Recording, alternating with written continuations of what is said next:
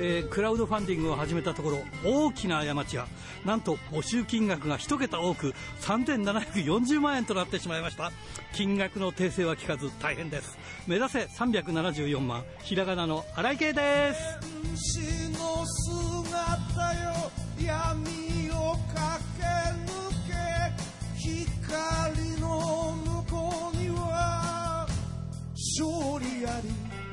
えーまあ、その件でね、ドクターに話をしたところ、えーその金額なら HBC 三条ビルが買えるよって 笑っておりましたが、えーちなみに今は確か HBC 三条ビルは名前が変わってますね。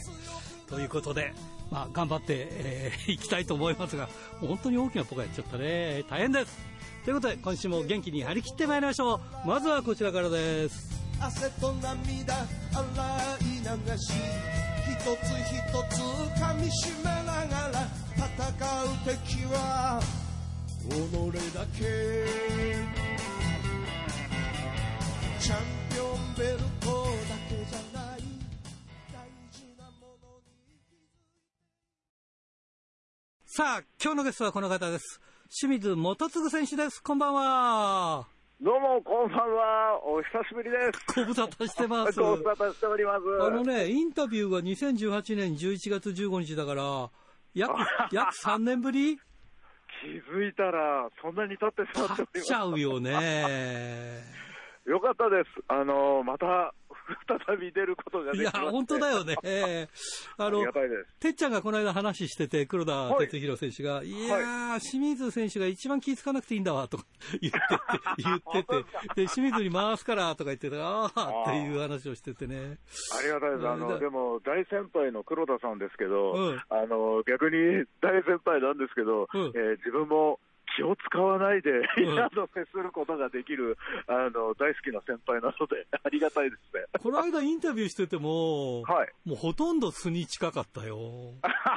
ねそんな感じですよね。ね自然体だよね。自然体ですね。うんさあ、あの、はいシークレットベース、もうはい団体になってからどのぐらい経ちます？結構経つよそうですねね。、えーシークレットベースを立ち上げたのが2009年だでして、うん。うんえー気づいたらですね、うん。あの今年13年目に突入しておりまして、あと2年頑張れば15周年だ。15周年、はい、あの本当にどうにかこうにかですけど、うん。えー活動を続けることができているなと思っている次第でございます。いや、でもすごいわ。あの、なんていうか、はいこう、なんていうか、孤高の道っていうか、まあまあ、いい、いい意味でねガラ。パゴス化いやいいい意味で心の道じゃないけど、ちゃんとこうやってるっていうのは、あありありがとうございます。あんまり他に影響も受けずにっていうか、あのガラパゴス化してるだけかもしれないですけど。でもあれでしょ？聞いたけど、コロナで会場の問題でその貸してくれなかったりとか大変だったんでしょ？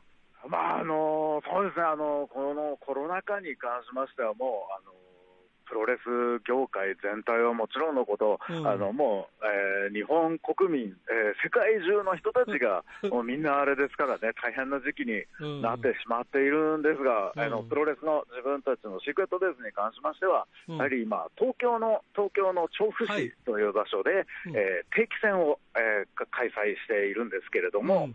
そこの会場がやはり、えー使えなくなったりしまして、はい。えー去年は半年ぐらい大会中止を、まあ、でまあ他の団体さんも中止にしてたので、うん。えーなんか、こんなに何もやることがない あの半年間って何なんだろうと思いながら過ごしましたね。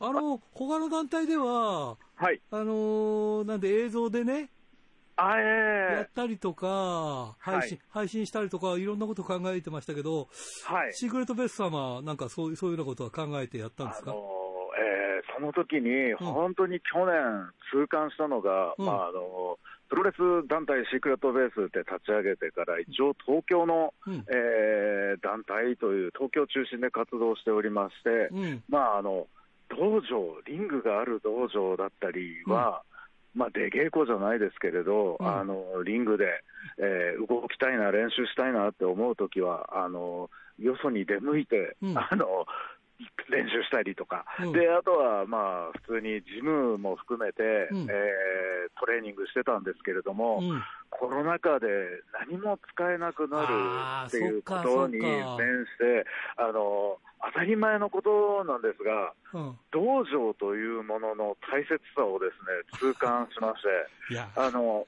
いや、えー結構えーリモ、リモートというか、はいはいあの、無観客試合とかでうん配信で活動をされている団体さんとか、うんあのやはり道場で、えー配信試合とかをされてたり、うん。あのやっているのを見てですね、うん。改めて、まあ、気づくの遅いだろうっていうところかもしれないですけれど。道場というものの大切さを痛感して、しまして、あの実際問題は本当、今あの、シークレットベース13年続いてるのと、うんえー新人選手が、えーデビューしたのもありますので、なんか入ったみたいですね、新しいことがねそうなんです。ねあのえーじわじわと、えー新人も育ちましたし、えー女子選手の秋葉しおりがシークレットベースの所属に、えー去年なりまして、はい。また今年に関しましては、メキシコでずっと活動して、単身で活動しておりました花岡という選手と、はい。えーフリーで活動しておりました若い川島真織という選手が、はいシークレットベースの所属になりましたので、道な。場、道場というものをですね、今、あの真剣に探し始めているところでございます。あのね、はい、たださ、お金かかるんだよね。お金をつけたいですね。だから、あれなんだよね、お金も取れる、そ、そこでやれればお金も取れるんだろうけどね。そうですね、あの本当に、えー理想は、えースポーツバー形態であリングが常設してあるという、今あの、そうです、名古屋のスポルティーバさんが、うん。すごい自分の中では理想的な空間でして、ああ。いや、これをやりたいなっていうのあ素晴らしい、素晴らしい。言うだ言うだけはあのただなんでね、やったら行きますだけは、あああ東京に来ていただけるんで、いやいや、行きますけど、あのね、はい、札幌もやっぱり今、その会場がないのではい。困ってるんですよね、そのちょうどいいところが、だからやっぱり札幌にもそういうところがあって、こう常設あって、リングを置いてればね、え週末だけ試合やるとか、そしてなんかこう、カップルで見に行くとか、で、おお酒飲んでご飯食べてとか、なんかすごはい。いいいですよね。もう理想の空間ですね、そして今、すごい、すごいことを言っていただけたので、うん。あの今、自分のあ の目標にしていることを喋って大丈夫ですか？大丈夫、大丈夫、大丈夫。実はあの本当にコロナになって、ん。あの2020年、えーそして去年,、えー去年と、えー今年2021年が、はい。まあ、活動は、まああの去年の暮れぐらいからはでき始め、再開はしているんですけれども、はい。あの予定というか、目標に立ててたことが、ずっとできない、あのすべてできなくなってしまったのがありまして、はいやろうと思った時に、動かないと、うん本当にこんな風に2年、約2年間、動けなくなるっていうのが今までなかったので、はい。やれるうちにやっておきたいというものがですね、はい。北海道大会だったんです。ああ、ぜひぜひぜひ。あの本当に、えーほ本当にもう、えー去年ですね、うん。あの結構動き出したかったところでありまして、うんうん。えー本当、北海道は、まあ、自分のあの父方の田舎が、えー今、えー道東の、えー浜中町ではいはいはいして、でまたあの清水家のルーツはあの北方領土の国後島 というところなのでですね、はい。あの北海道ではぜひ、シークレットレースの看板でやりたいなと。ああ、それすごいね。思ってまあ、あの本当に大日本プロレスさんの北海道ツアーとか、本当よく参戦させていただいて、は北海道で試合することに恵まれてたんですけれど、はい。やはり今、選手も増えて、シークレットベースという団体が13年目に突入しているというのもはい。あるのでで、また選手たちで北海道で試合したことがない選手がやはり多かったりするので、はい。これ俺はこの選手たち、レギュラー勢を、えー連れて北海道に行きたいなと、すごい今、強く思っておりまして、はい。今、手頃な会場は E1 スタジアムという、あはいはい、あの、もう名前だけはもうチェックだけはしております。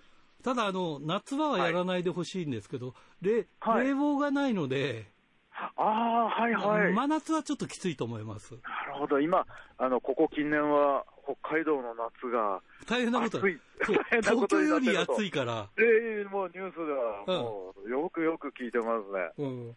いや、応援しますよ。なんかフリーダムスさんも、えーええ来たいとか言ってるし、まいや、そうですよあ、うね。ん、いろんな団体がね、やっぱり来ていただいて、で、もうなんか賑やかにこう、はいやっとこう、緊急事態宣言も明けたから、屋台みたいのが出てて、そこで食べながら飲みながらとかなんか見そういうのがプロ。レスの醍醐味だなと自分は本当思っておりますので。だからさっきスポロディーバの話したけど、まあ、ちはい。ちっちゃいラスベガスだよね、要するにね。まあ、そうですね、うんいやあの自分がメキシコで、はいえーデビューして活動してた時に、うんメキシコのルチャリブレというのが、はい。やはりあの、えー飲める人はお酒飲んで、はい。何かこうタコスを食べて いいな、ワイワイワイワイ言いながら、うん。老若男女、えー関係なく、うん。えーまた貧富の差も関係なく、みんながプロレス、ルチャリブレを楽しむという、うんうん。その、あのパッケージというか、はい。その世界観がやはり、やっぱり一番、えー印象強い、印象深く残ってますので、うん。そういう箱でやるプロレスをシークレットベースでやっていきたいなというでそうなの、あのー。今、コロナになったから、会場で物売っちゃいけない,、い、けない、食べ物ダメだとかになったでしょ、ではい。また解除になったから、そこはもう、だいぶ緩くなってくると思うんでみんなそれ求めてるのよ、その雰囲気をね、声出してはい。応援したいとか、はい。た楽しみたいというのがね、はい、だから早く来てやって、行きたいです。行きたいです。協力するからね、いくらでもね。ありがとう、あー本当ありがとうございます。いや、本当に、こう、真面目な話をね、あの、うん緊急事態宣言が明けたというタイミングもそうなんですけれど、うんあの、やはり来年に向けていろいろ動いていきたいと思っている中なので、はい、本当年内に、本当会場を探すというのも含めて、はい。北海道に、あ、あまあ、父親の墓参りもあるんですけれど、ああの、ぜひぜひ北海道に連絡ください思っております。あ本当にいいですよ。連絡させていただきます。いい全然全然全然いいです うわ、よ。嬉しい。ありがとうございます。えーもう、あの、飲むことにもちょっとあの、はいあの、飢えてるから、ぜひ一緒にやりいやましょう。ーもういや、でも自分もやはり、その生活スタイルが変わってしまったので、あれだけ飲み屋に行くのが楽しみなのに、うん。あの、そんなに活動できてないですからね。ねえ、、はい。やーなんかね、ああ、そう、それはいいなって、え何話そうかなと思ったら、そっちから、まあ、い。っぱいそういう話をしてくれる。いや、いや、これ、じゃああの、あれだね、来年、シークレットベース北海道ツアーが、ね。決まるといいですね。これちょっと夢で、皆さんで、はいえー協力をもして。う今、あの北海道に、えー北海道で活動したり、北海道ツアーやられてる団体さんには、出場あまりしてない、珍しい選手たちになると思うので、あのぜひ、えー北海道のプロレスファンの方たちに、はいすごいレアな奴らが来たぞというのを、結構そういうのは楽しみにしてる人多いから、い。いいと思いますよ。ある一定人数は集まると思いますから。はうんい、いや、ぜひ本当にこれは実現したいなと思っております。はい。ということで、えーはいお話したらあっという間に時間が来てしまいましたので、また、また、あの、機会あったら来年になってでもちょっともう一回、えーはいお話、こう、どのぐらい進んでるかお話あーしましょう。はい、ぜひ、あの、誰かがまたリレーで回してくれるのを楽しみにしてます。いや、大丈夫。今度はゲスト枠で、えーあ呼び本当ですか、呼びますか？ら。うん、大丈夫です。とんでもないです。いや、北海道の方に覚えていただきたいので、はいありがたいです。はい。ということで、はい最後になります。次の方ははいどなたを紹介していただけますか？はい、えー、先ほどもお話ししたのですが、あの、シークレットベース初の女子選手として所属になりました、うん秋葉しおりを、はい。ぜひ、あの、えー紹介したいなと思いまして、はい。ありがとうございます。それじゃあ本当に最後になります。全国のファンの皆さんにメッセージをお願いします。はい、えー、もう、プロレスリングシークレットベース、えー、全国を、えー回るのを目標にしておりますので、北海道はもちろん、九州も、えー、全国、日本全国回りたいと思っている夢を、えー、実現させるように動いていきますので、ぜひ、全国の皆様、プロレスリングシークレットベースをよろしくお願いいたします。ドクターはい、どうも。今週もよろしくお願いします。はい、よろしくお願いします。えー、ちょっと前に入ってきたニュースなんですが、はい。えー、バットボーイ非道選手が亡くなったということで。いやー、びっくりしましたね。うーん。まあね、あのー何年か前から、はいあのーまあ、若い時のお酒のせいか、肝臓が良くないって話は、なんか一つ手に聞いたことがありました。うんはい。ねえそれで最後にね、ええちょっとトークショー、あの、えーっと、バトラーズの、えーは道場っていうか、バトラーズの、ええーえー石川さんがやってるお店があって、そこでトークショーやった時に、ちょっと司会で行って、まあ、たまたま東京行ったんで司会やってくれって言うんで、行って、非道選手と会ったの最後かな。ああ、そうですか。もう今から相当前に、昔になるけれどうも。んあの、石川さんのお店があれですよね、あの、焼き鳥屋さんですよね。そうそうそうそう、そうです。はい、石川やっていましたっけね、そうそう越谷かどっかにやってそう、あそこでよくなんかトークショーとかいろんなことがやれるようなね、ねうんスペースがあったんで。で、まあ、その工藤めぐみさんが出た出したコメントによると、はいかねからかねてから病気療養中でございましたがとはい。いうふうに書いてあるんですね。えー何年か前に試合出た時に、えー確か僕は見てないんですけど、いや、痩せててびっくりしたって言ってましたああね。それはちょっとその写真で見た記憶がありますね。あはい。えーで、ね、何せ51歳っていうことですからね。ね。いやー、うねんびっくりしました。ねまあね、あのあ確かにあのウィングだとかからね、あそうそうそうのあるいはあの FMW、WEW と一時代を築いた人ですからねそうで。すよ。でね、先週ちょうど黒田哲弘選手がゲストだったんですよ。はいで、保坂さんの話をしてて、あーで、まあ、非道選手とも絡んでるし、うんうん。ちょっとね、タイミングがですけども、そうですね。んまあまあね、そそうの WW WEW のはい冬木さんのエンターテインメント路線になってから、確か、あの、ウィリー・ウィリアムスとかとも戦ってたような気がしますよね。そうそうなん。かね、いろんなねえ。いろんなことやってましたけどね。本当にね、まあ、あの、邪道、芸道とともにね、うん。一時代というかね、そうそうそう。本当に、えー気づいたという感じがありましたけどもね、ちょっとまた、あのね、改めてまた機会があったらお話ししたいと思いますけどね。はい。ということで、はいご冥福をお祈りします。ねはい。でですね、はいあの、まあちょっと打って変わりましたね。はい。あの、世の中は緊急事態宣言もちょっと、えーだんだんに明けてきましたのでですね、はい。久しぶりに私もちょっと遠くへプロレス見に行ってみましてですねどこまで行ったんですか？えー先週の土曜日16日ですか、はい。あの生まれて初めて高知県へ行きましてですおいいなぁ。えーあのこれはですね、うんあの岡林裕二選手の地元なんですよね。はいはいはいはい。で、今回はですね、あの、まあ、フェスティバルと、あの、もともと大日本では高知ではですね、はいあの、いろんなこう、えー酒屋さんでですね、うん。の倉庫を使ってですね、もう上から飛び降りたり、もう宮本さんが車を壊したりとかですね、いろんなめちゃくちゃなことをやったりしたんですけどもね、うん。今回は、えーまあ、広い会場で真ん中にリングがあって、うん。えー屋台、露店も出ていて、えーみんな食べながらプロレス、食べながら飲みながらプロレスを見せ見え見られるといいなぁ、そういうのを待ってたんだよ。ええぴっさり祭りと称されてましたね。祭ってるのかっていうようなもんですね。うんえーまあ、それでですね、私、あのいつかはその、えー岡林先生のその地元でのね、はい。えーなんというか、こう指示、どれぐらいされてるのかなってことを自分の目で見たいなということを思ってたわけなんですね。はい。で、16日、小雨模様でですね、はい昼頃に、えーツイッター、谷口雄一選手のツイッターを見たらですね、はい雨止んでほしいなって書いてあってですね、あはいあ、なんだ、向こう小雨なのかなと思ったんですけども、うんまあ、夕方になったら雨上がりましてね、であ、イベント中は幸い、ほぼ雨が降ることがなかったですね。あ、それ表でやったんですか？はいはい。オープンエアですね。なるほど。えーまあだからもう天も味方したというかね。うんで、あの、着くと最初にちびっこプロレス教室ってのがあったよ。うで、それはちょっと僕は間に合わなかったんですけども、はい。ちょうど行くとバンド演奏が始まったところで、うん。そんなのがあって、えーとまあ、最後に、まあ、試合が5試合あるという形なんですよね。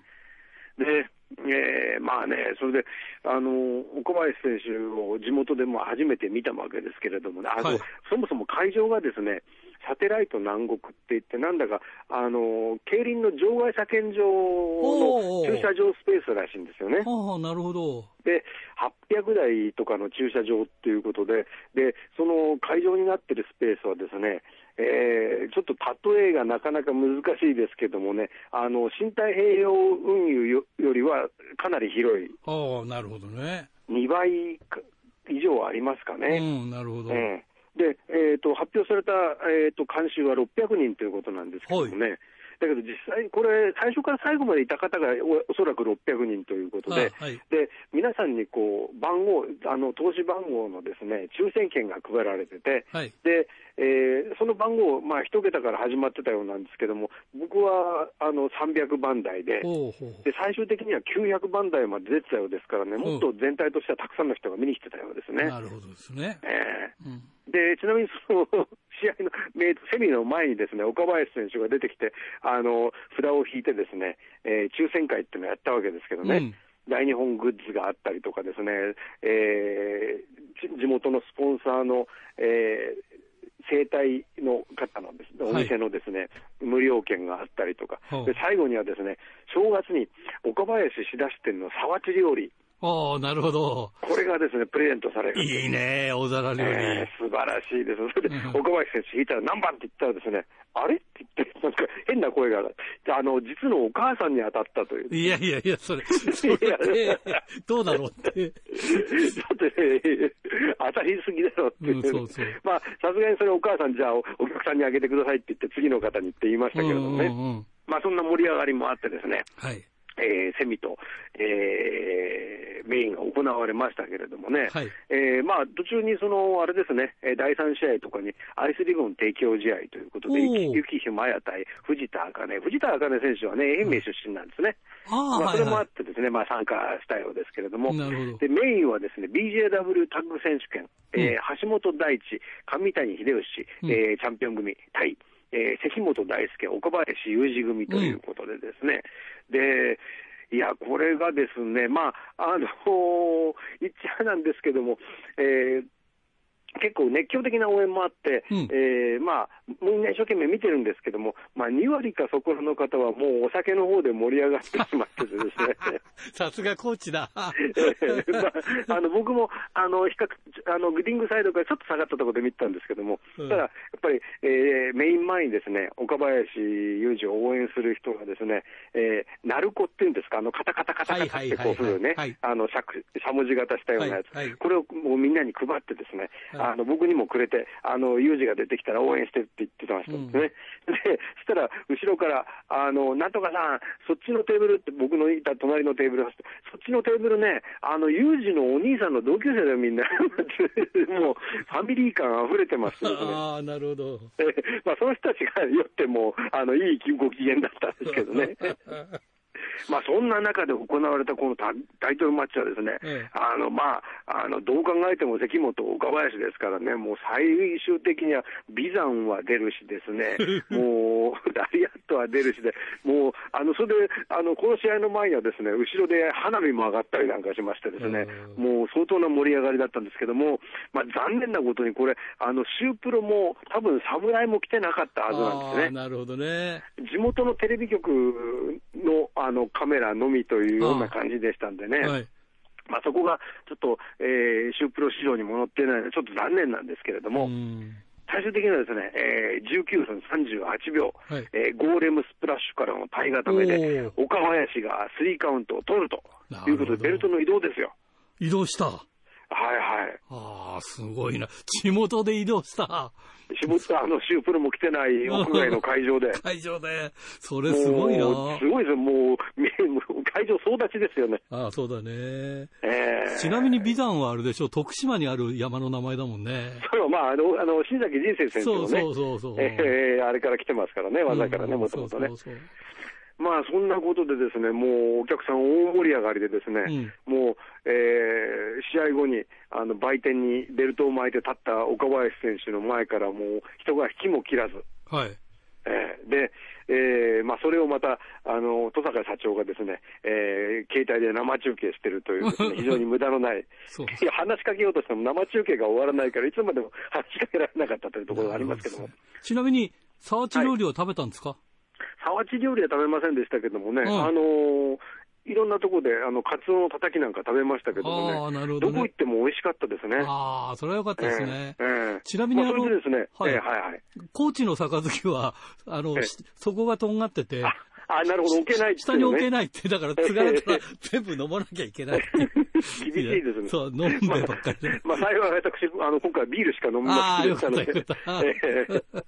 まあ、それでですね、そのナルコを渡してくれた方に、ありがとうございましたって返しに行ったんですよね。はい。そしたら、その方は、あの、先ほど言いましたね、その、えー、生体院の、あの、経営者の方で、はい。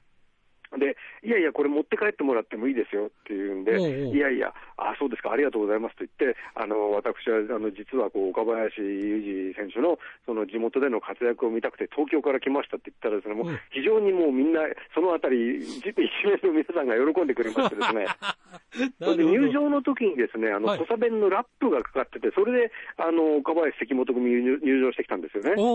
なんかあの音的には非常にね、あのえー、ちゃんとしたあの音だったので、うん、なんかメジャーデビューしてる人かなというふうに考えたんですけど、そうしたら、この CD なんですって見せてくれたんですけどもね、うん、あの地元の、あの C えー、人たちで、うん、これ歌ってるのは、あのうちの旦那ですって でしかもその CD あげますって言ってくれましてですね、もらいましたけどね、あのもう非常に歓待されましてですね、はいはいはい、でその後あの翌日にですね、はい、あの岡林選手の同級生がやってるうなぎ屋さんっていうね、はい、あのちょっと札幌でいうとですね、あの何でしたっけ、あの二条市場みたいな感じでですね、あの食堂があって、はい、えー、お土産屋さんがあって、あの魚類売ってるところもあるというね、はいはい、そういうところへちょっと行ってみました、まあ、そこの中にそのうなぎ屋さんがあったんですけども。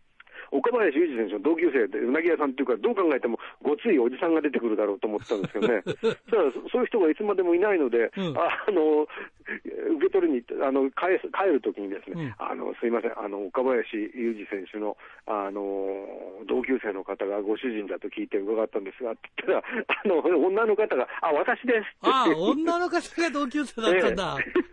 意外な展開意外な展開だったね。ええ。ーまあ、それで、まあ、そこでもですね、あの東京からあの彼の地元での活躍を見たくて来たんですって言ったら、もうもう非常に喜んでくれましたですね。えー、もうコーチの印象、非常に良くなりましたね。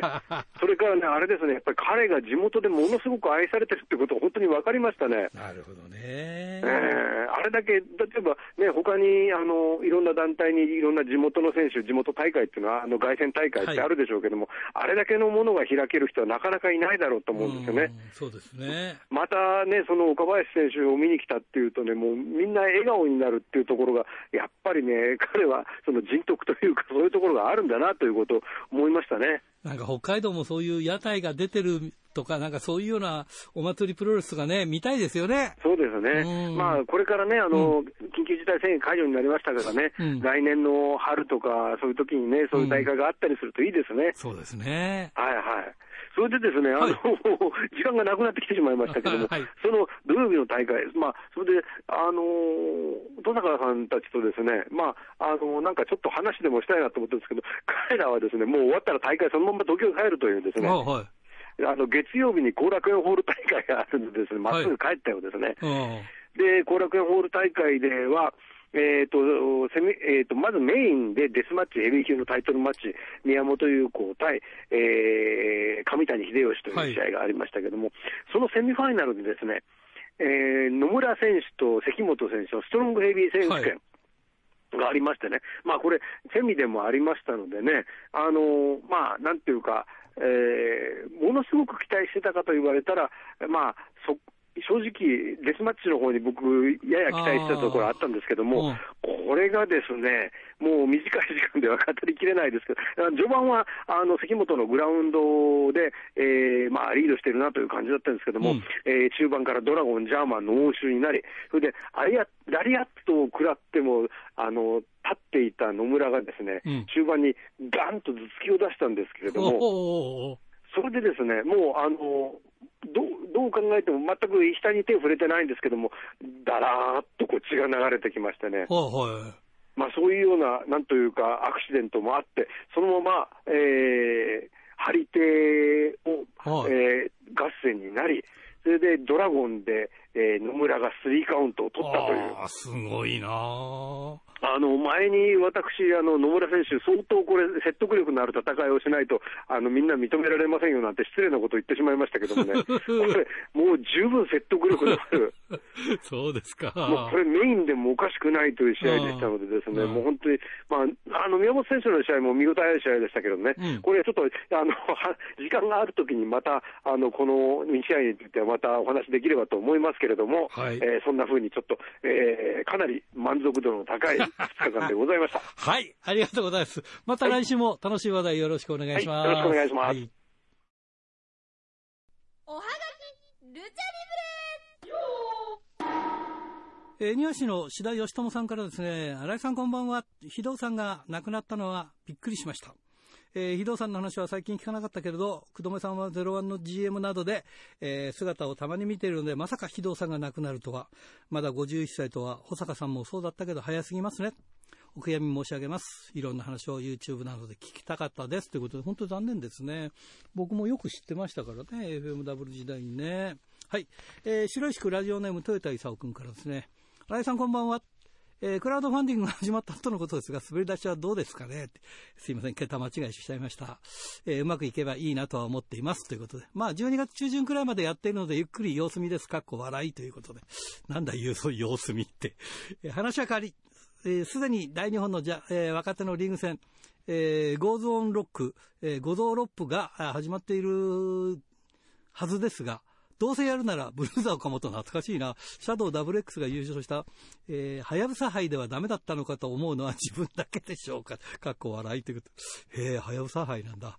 えー、今回リーグ戦で、えー、エントリーした6選手の中で唯一シングル王座を獲得し、すでにストロングヘビーに挑戦している青木選手が頭一つ抜きんでいると思いますが、えー、それが覆るかが、えー、気になるところですね。それにしても、本来ならリーグ戦を優勝した選手が海外修行やタイトル挑戦という流れになると思うのですが、リーグ戦の最中に青木選手がストロングヘビー王座に挑戦するのであれば、えー、新潟プロレスの鈴木選手をリーグ戦にエントリーさせればいいと、いいのになぁとは思います。とはいえ、大日本は新人レスラーを多数輩出するイメージがあるので、定期的に開催されてほしいですね、と。えー、新日におけるヤングライオンのように、大日の若手にも定着する呼び名ができればいいなと思いますが、点々点。えー、小鹿さんの団体だけに、ヤングムースでしょうか。各国賞ということで。どうでしょうかね。はい。えー、っと、これは、小樽市のえー、黒潮太郎さんからですね、先週は黒田、谷口、両ベテラン選手の話が良かったですね。新井さんと黒田選手の会話の中で、プロレスの他は何もできないからね、という言葉が印象的でした。えー、両選手とも体力が続く限りリングに上がってほしいですね、ということで、本当だよね。えー、富山県高木克彦ちゃんからですね、えー、クラウドファンディングの締め切りはまだまだ先なんですよね。勝手に1ヶ月ぐらいの募集かと思ってましたよ。新井さん、目標金額が集まるか毎日ドキドキですかって。いや、全然増えてないからね。あんまりドキドキもしないし、桁間違えてるしね。まあまあ、なるようになるさという感じでございます。ということで、えー、今週の週刊プロレスにシャドウ WX のインタビューが掲載、あ、見ましたね、これね。えー、インタビューの最後のところで G ウィンガーはどこへ行ったは、えー、個人的に笑ったなって。数年前、シャドウ WX がプロレス復帰会見でも G ウィンガーの名前を出していて連絡が取れないみたいな発言してたけど、シャドウ WX は G ウィンガーと全く連絡取れない中なんだろう。G ウィンガーって今何してんだろうって、あの、辞める時には、なんかご家族の介護をするという話だったみたいですけど、実際にまあ、シャドウ選手はどうかわかんないけど、あんまり連絡が取れないみたいですよね。うん、あの人は今状態みたいですよ。はい、えー、千歳市ラジオネーム、大和武さんからですね。新井さんこんばんは。えー、バラエティ番組でスターダム所属の岩谷真由選手が、えー、特集されていたんですが、タイトルが2年間部屋に閉じこもにこもって妄想したら女子プロレス界のトップに立いた激レアさんでした。えー、内容は対人恐怖症から高校を中退して2年以上の引きこもり状態でアイドルとの恋愛を妄想している時、お兄さんと大晦日のプロレス中継を見ていて、プロレスが面白いと感じ、すごい技を繰り出すプロレスラーとの恋愛も妄想している時、直感で、プロレスは私の居場所を感じ、えー、新団体スターダムの新人募集の記事を見て、全財産6000円を握りしめ、家で同然で上京し応募したそうです。ということで、えー、入団後体力がないために、寮から脱走3回、それでもプロレスに対する妄想と体力と技のバランスが良くなり、練習で技ができるようになり、さらにスターダムの先輩たちが結婚などで対談すると責任感が生まれ、さらに練習量も増え、この時期プロレスラーとしてどうなりたいかというのも芽生え、急成長してタイトルを総なめにしたそうですということああ、ちょっと見なかったけど、そうだったんだね。はい、そうですか。えー、清田区のた、えー、金崎正史君からですね、新井さん、シュープロに出ていた私の一押しの第日、兵頭選手の血だらけの背中、説得力がありますね。えー、試合に負けて悔しさいっぱいの、そんな感じに見えました。えー、私の予想では、早ければ来年の後半、遅くとも23年には大化けしそうな感じですが、とにかく元気で頑張ってほしいところです。ということで、えー、この間ばったりこの金崎君とはね、たぬき工事でありましてね、ちょっと立ち話してましたけど。ねえー、元気で頑張りましょう。はい。えー、最後です。これね、小樽市のラジオネーム、タルッコスネークメガネ君からですね、これもあれですね、えー、非道選手のことですね。01の工藤めぐみ GM の夫で FMW でも活躍していた非道が亡くなっていたとのことで、邪道下道と冬木軍での活動や、いろんなインディー団体で試合していたイメージがあって、最近は活動してなかったのですが、51歳は若いなと思いました。えー、この間の保坂秀樹に続き FMW 関係者が亡くなるという寂しい限りですね。ご冥福をお祈りします。合唱ということで。いや、本当にね、ある意味僕の、そうそうそう、プロレスでは FMW の占めた割合って結構多くてね、まあ結構 FMW の方は早く亡くなってる方も、あの、はやぶさ選手もそうだし、まあ荒井社長はね、まあ、ちょっと自分で命を絶ったっていうのもありますけど、まあ早く亡くなって、えー、朝子、サンバ朝子さんっていうのもいましたけどね、彼も亡くなってるし、まあ、ということで、ご、ご冥福をお祈りしたいと思います。おはがき、ルチャリブレでした。さあ、今日のゲストはこの方です。ハルク選手です。こんばんは。こんばんは。よろしくお願いします。お久しぶりです。ねえ。はい。今日は飲んでますか？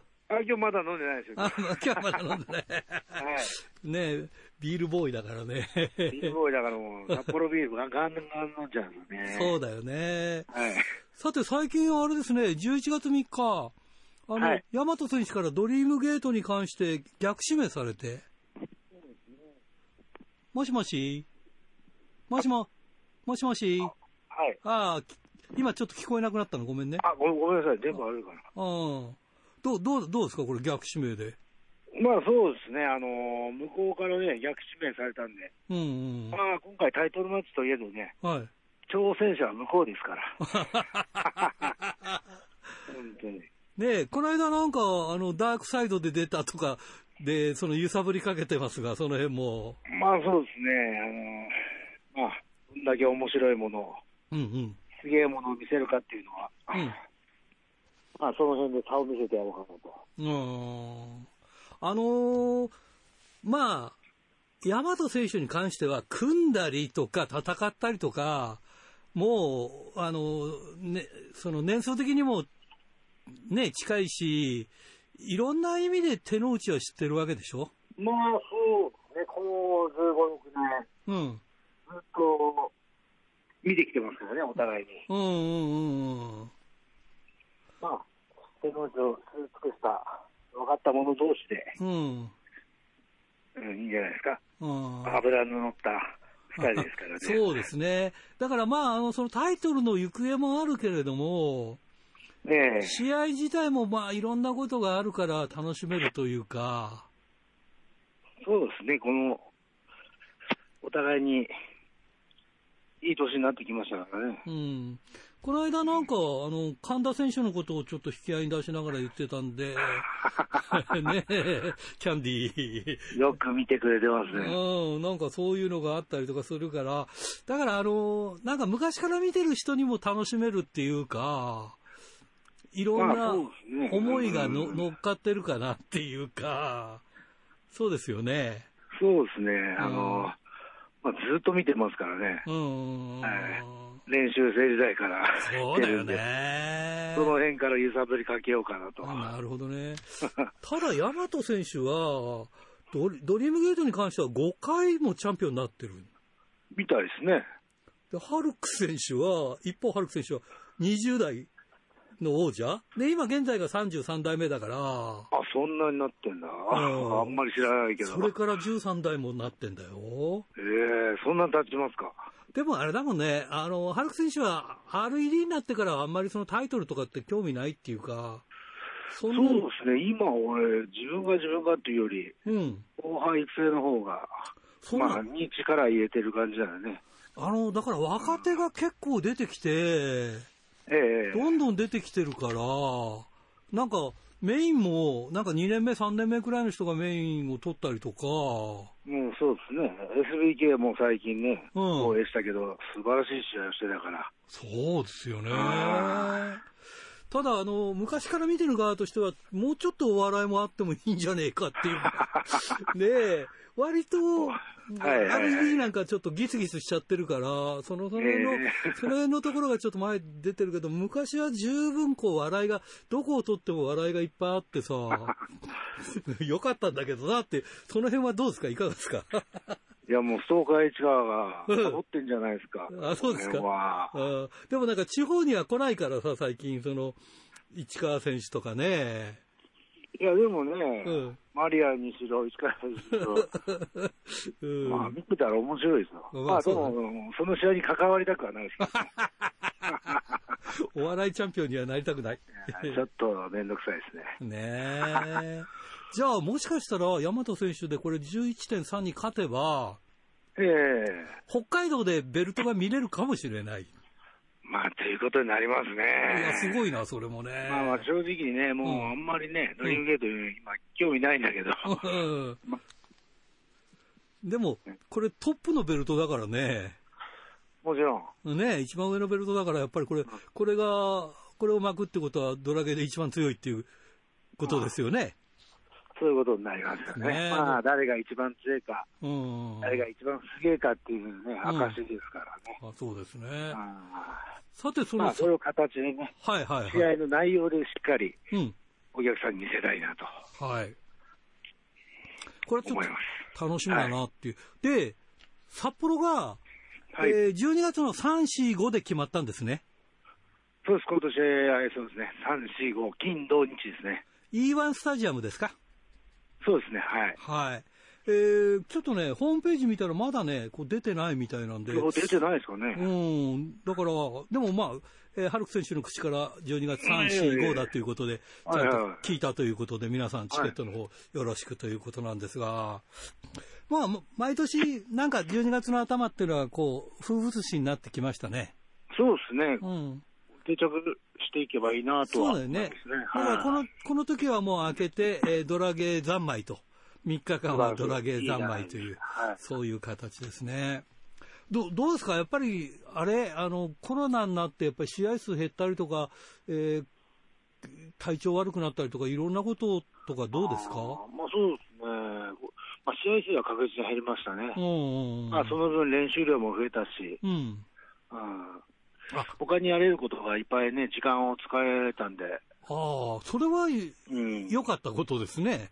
そうですね。あの、無駄に時間過ごしたくなかったんで。うん。はい。選手としてね。体調、体調はどうですか？そうですね。怪我の具合ももいいですし。うん。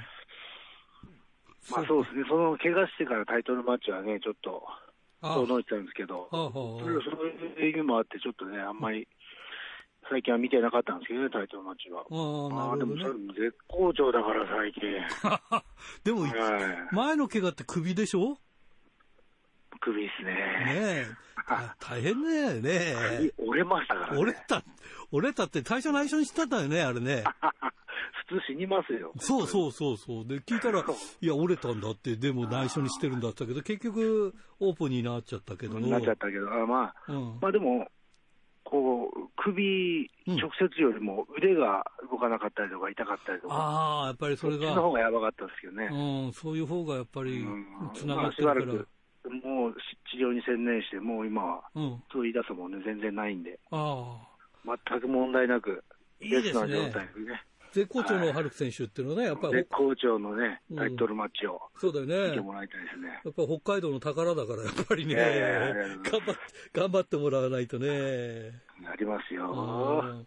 ね、これちょっと楽しみだなと思ってます。はい。あの、全然関係ないんですけど、関係ないっていうか、はい、まあ、あの、ユニットで、えー、リーダーのあの、エイタ選手がなんか、エイタ、はい。うん、なんか、あれですね、ノアに出て、なんか新しいユニットに入ったりとかして、あ、そうなんですね。ねそれで、ノアの、全然話してくんないから。うん、GHC のジュニアヘビーのタッグ取ったんですよ。おおそうなんだ。で、取ったのに、ノアでタッグ、タッグのベルト取ったのに、はい、ノアで防衛戦やらないで、はい、ドラゲーで防衛戦やるみたいなこと言ってます。ええー、すごい。そうなんだ。それも、それもすごいなと思って。なんか、あ、ノアのジュニアって何でしたっけ？ジュニア、GHC ジュニアヘビータッグ。GHC ですね。うん、ああ、昔俺も誰かと思ってたんですよ。あ、そうなんですか？誰かと巻いてたら。そんなことあったんだ、GHC。なんだっけな、バカギ、バカギって言ったかな。もうやめちゃったやつなんですけど。あ、え？それは。誰だっけな。誰でしょう？バカギとかな。えちょっと忘れたけど。ああ。大昔にあいつですね、うん。なるほどね。そうか、そういう流れがあったんだね。でもなんか自由だね。そういう意味でノアに出たりとか。そうですね。なんだ、野沢さんですよね。そうだよね。野沢さんの、野沢さんのユニットだから。野沢さん、俺も、なんで俺に声かけてくんないのかな。ああ。俺飲み友達なんですよ、野沢さん。ああ、そうなの？はい。二人とも主語だね。お前、全然、野沢さん強すぎる。ああ、本当。テキーラの飲む量半端ないですね。ああ、なるほどね。いやそういう意味では、ドラゲーって割とその、なんか、閉鎖的じゃないけど、あんまり他と関わらないでやってきたじゃないですか。まあ、どうなんですか、そんなつもりもないんですけどね、あんまりその機会がなかったというだけで。そうそうそう。だけどもね、ここに来て、いろんなね、もう今聞いたら、ハルク選手も前に、ね、前にベルト持ってたとかいう。若い時はね、うん、若い時はノア行ったり、うん、新日行ったりと、うん、いろんなところで経験を積むのがいいことだと思うんで、だから、エイタもね、まだ10年とかでしょ、うまだまだいろんなところで行って活躍して、勉強になることもあると思うんでね。いいと思いますよ。いろんな刺激をもらってくるのはいいことだと。今、今ユニットは、RED が一番人数多いんでしょ？人数的にはそうですね。充実してるもんね。で、最近なんかまあ、なんとなくのしてきてるなと思うのがハイエンド？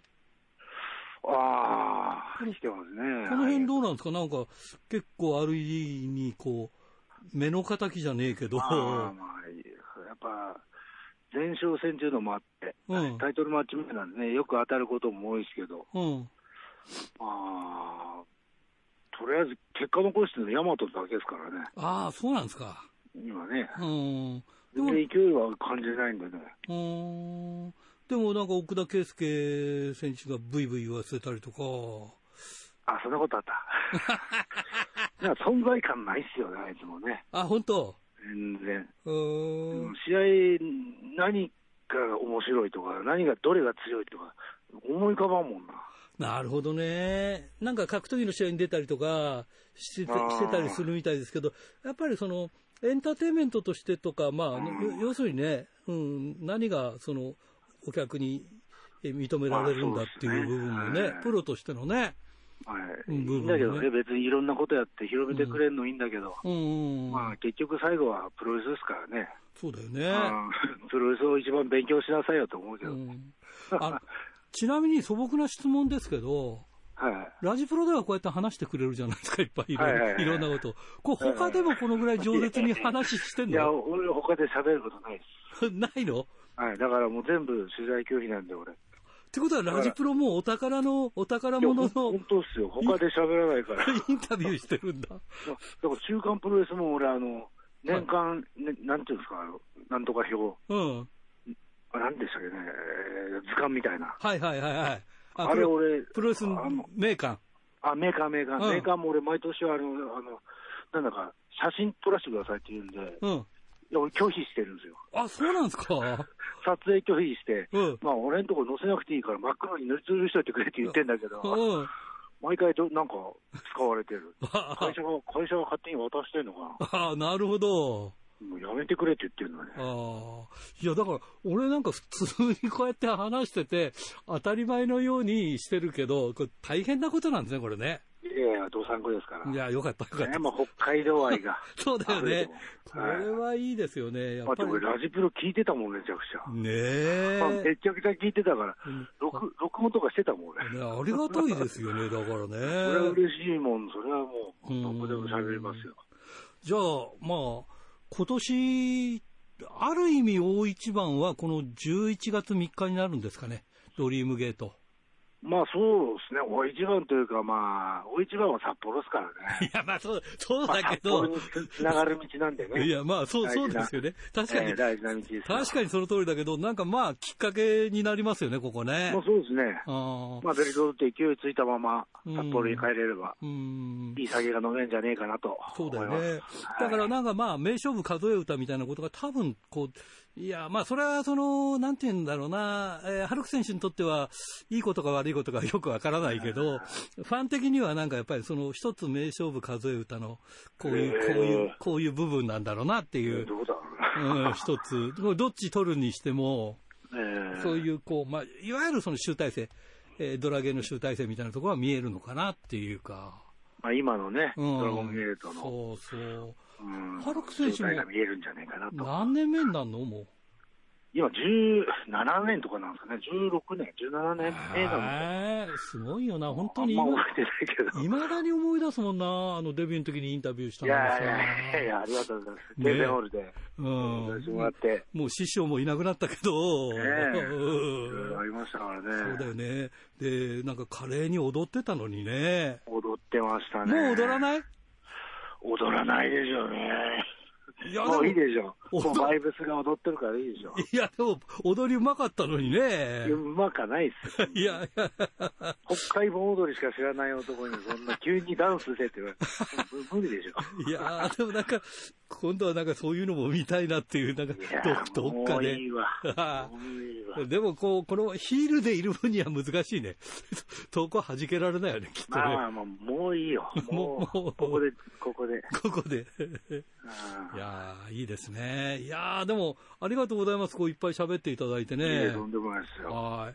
えー、アジプロファンなんで。はい。はい、えー、それではですね、11月3日、ぜひ、あのー、ベルトを取っていただいて。おそうですね。えー、もちろん。34代 ドリームゲートチャンピオンになっていただいて、えー、札幌にベルトを引っ提げて来ていただきたいと思います。もちろんです。はい、じゃあ、最後に、えー、言いにくいでしょうけど、ファンの皆さんに メッセージお願いします。えー、じゃあ、あれだな、北海道を愛する BBR クがチャンピオンで帰ってくるんで、ワクワクドキドキのジェットコースターバトルを楽しみにしててください。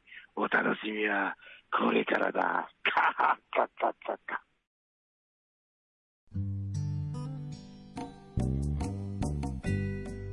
さて、えー、先週のプレゼントの当選者を発表しましょう。先週のプレゼントは、久江の匠のしめ鯖を1名様にということでした。